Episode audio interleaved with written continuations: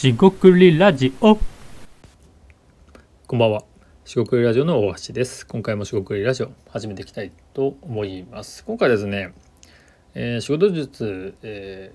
系かもしれませんが、ですね、普段やってるルーチンとかという意味で情報収集とかブログを書くとか、やってるんですが、時間ですね、工数といいますか、時間どれぐらいかかってるのかってことで、これがかかってますっていう、話をしていくわけではないんですが、実際にですね、どれぐらいかかっているかを測って、少しですね、振り返りではないんですが、そのあたりですね、普段のルーチンは、どれぐらいかかってるのかっていうのをふと思ったので、調べてみたと、検証してみたという話になります。今回もどうぞよろしくお願いいたします。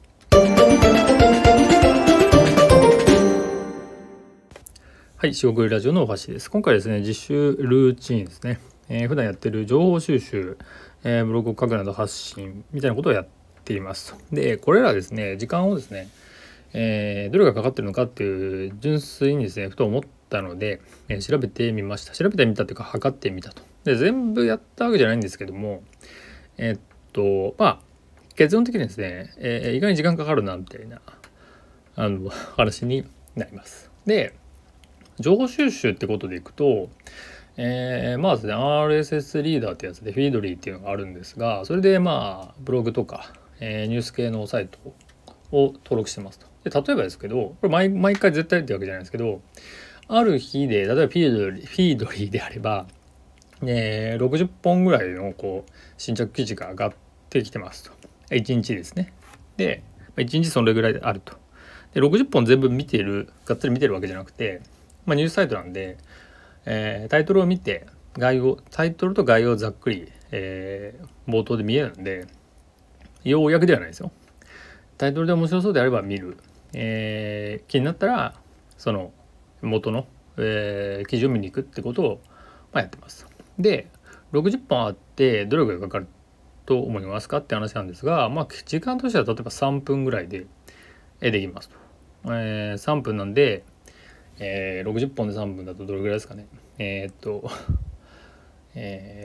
算できないですけど、1本3秒サブ68がそうですね、1本3秒とかだから、パッと本当に123ぐらいの感じで平均ですよ、やるので、タイトルだけしか見てないですね、大体。で、もちろんですね、タイトルだけ見てって、概要を見たりとか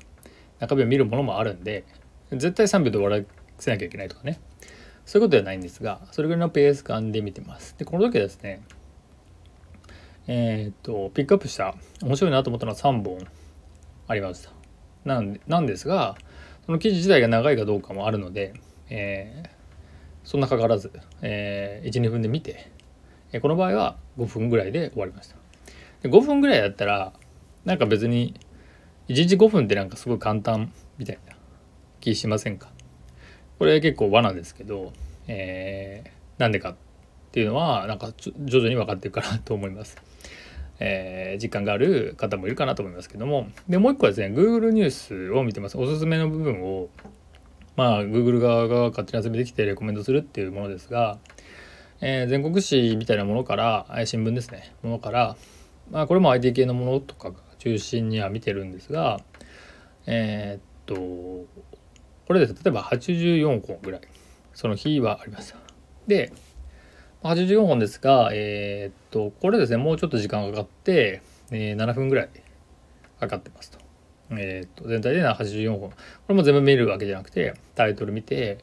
面白そうだら見ると。そのチェックは7分ぐらい。で、ピックアップしたのは9本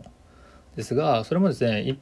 本を1分ぐらいで見るんで、これも17分とか20分ぐらいですね。ちょっとかかってますよね。ただ、ニュースが、してはですね、その RSS リーダーフィードリーでチェックしてるものと微妙に違ったり、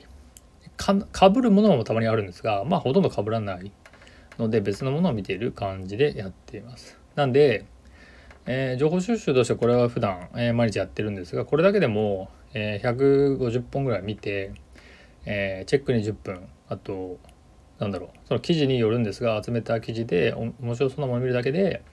何分ですか、20分。全体でですね、20分か、全体で20分とか、まあ30分ぐらいですか、は使っていると。でこれを、まあ、毎日やる。で1日なんか20分とか30分であればなんか簡単そうですかっていうところになってくるんですけど、これですね、他のまあ仕事もある、ね、あと他のですねインプットもしたいってなっていくと結構な時間じゃないかなっていうのが僕の感覚です。だからそれを短くするとかそれを長くするとか、やめるとかそういう話じゃないんですが、結構時間使ってるよねっていう感覚ですね。だからこそこのインプットを逆にしないと、何も、材料やネタがないので、ここからですねこういうのありましたよっていうふうに、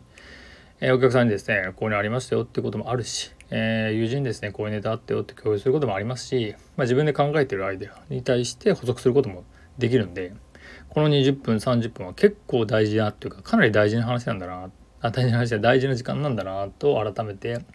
感じました。で、これはですね今まで情報収集の話ですね。インプットの話です。今度はアウトプットですね。でアウトプットも、いろんな例があるんですが、例えばブログなんかを1本書いてどれぐらいかかるか。で最近ですねそのスライドに考え方をまとめて、スライドもですね、まあ、パワーポイントで5枚から10枚とか、まあ、多いと10枚ですけど5枚ぐらいで収まるものもありますが、あらかじめそれなりに考えたものですよね、考えたものなんで5分とかで終わらないですけど、まあ、10分15分ぐらいかかってそういうスライドを作って、図もなるべく入れてっていうので、ある程度こう言語化かなりしやすい状態、もそのスライドを見たら、こういうことですよってことが説明できるような状態になっていると。でそういう割とこなれた状態のものを、ブログ記事に上げるのでも、まあ、それとしては別に上げるのに時間かからないんですが、文章で書いていくとやっぱりですねこれ20分とか、それなりに時間かかりますと。文章自体は別にコピーして貼り付けてるわけじゃなくて、そこで、打ち込んでいってるんでそこそこ時間かかりますということで、まあ、20分30分かかるんで、さっきの時間と一緒ですよね。インプットの時間とほぼほぼ同じ時間が、まあ、このブログ1本で使っていると。でブログも1本だけで終わればいいんですが、まあ、その SNS で発信とか別に特にしてないんですが、ここでですね他のまあブログとかもしくはブログ本数を増やすとか、他にアウトプットしたいものがある、まあ、例えばですね Kindle 本の、ネタを書いていくとか、まあ、この企画を考えたり、まあ、いろんなこの書くことはあるんですけども、まあ、そういうものを書いていく、あとはこのメモですね、メモして書いていくとか、さまざまな、アウトプットすること、書くことは出てくるので、それをまあやっていくと、まあ、結構な時間になるよなっていうのが今の、まあ、僕の感覚といいますか、結構ルーチンでやっているインプット、情報収集ですね、アウトプット時間かかってるなっていうことを感じました。でここにですねさらにリサーチを入れたり調べると、まあ、簡単なものでもやっぱり5分とかね、それ簡単に終わるものであればいいですけど、少し調べていくとやっぱり15分30分すぐ経ってしまうんで時間かかるなと。これですね改めてその、まあ、仕事の時間とか割合を考えてきた時に、まあ、その実習的に動くですねこういうルーチン的なものっていうのを、まあ、日々やっていかないとなかなかこの、ネタが尽きたりアウトプットが、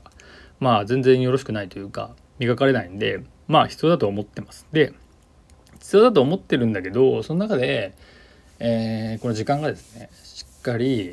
使っているし、これぐらいは使ってるなってことを、まあ、ある程度ですね把握しておくと、まあその交通管理といいますか時間管理も、より高められるんじゃないかなみたいなことを思って、一回調べてみたというところでした。ただですね全部調べきってはないんでちょっとずつまた、測ったり時間を測って調べていくんですけど、やっぱりですね思ったよりも、短いとか思ったよりも長いっていうところでいくと、やっぱり思ったよりですね書いて考えて、調べて、とかね、方がやっぱり時間かかるなっていうことですね。インプットって情報を見てそれを、こうなんて言うんですかね頭に入れたりメモしたりで、まあほぼ終わるじゃないですか。で昔なんか話したような気がしますけど、やっぱりインプットが10倍ぐらいって感じですよね。インプット10倍してやっとアウトプット、その10分の1できるというか、だからアウトプットの10倍インプットしておかないとアウトプットできないみたいなのが感覚的にあるんですけど、まあ、10倍は人にはよるんですが、少なくとも数倍以上はないとその質に転化しづらいかなっていうのもあったりします。なんで、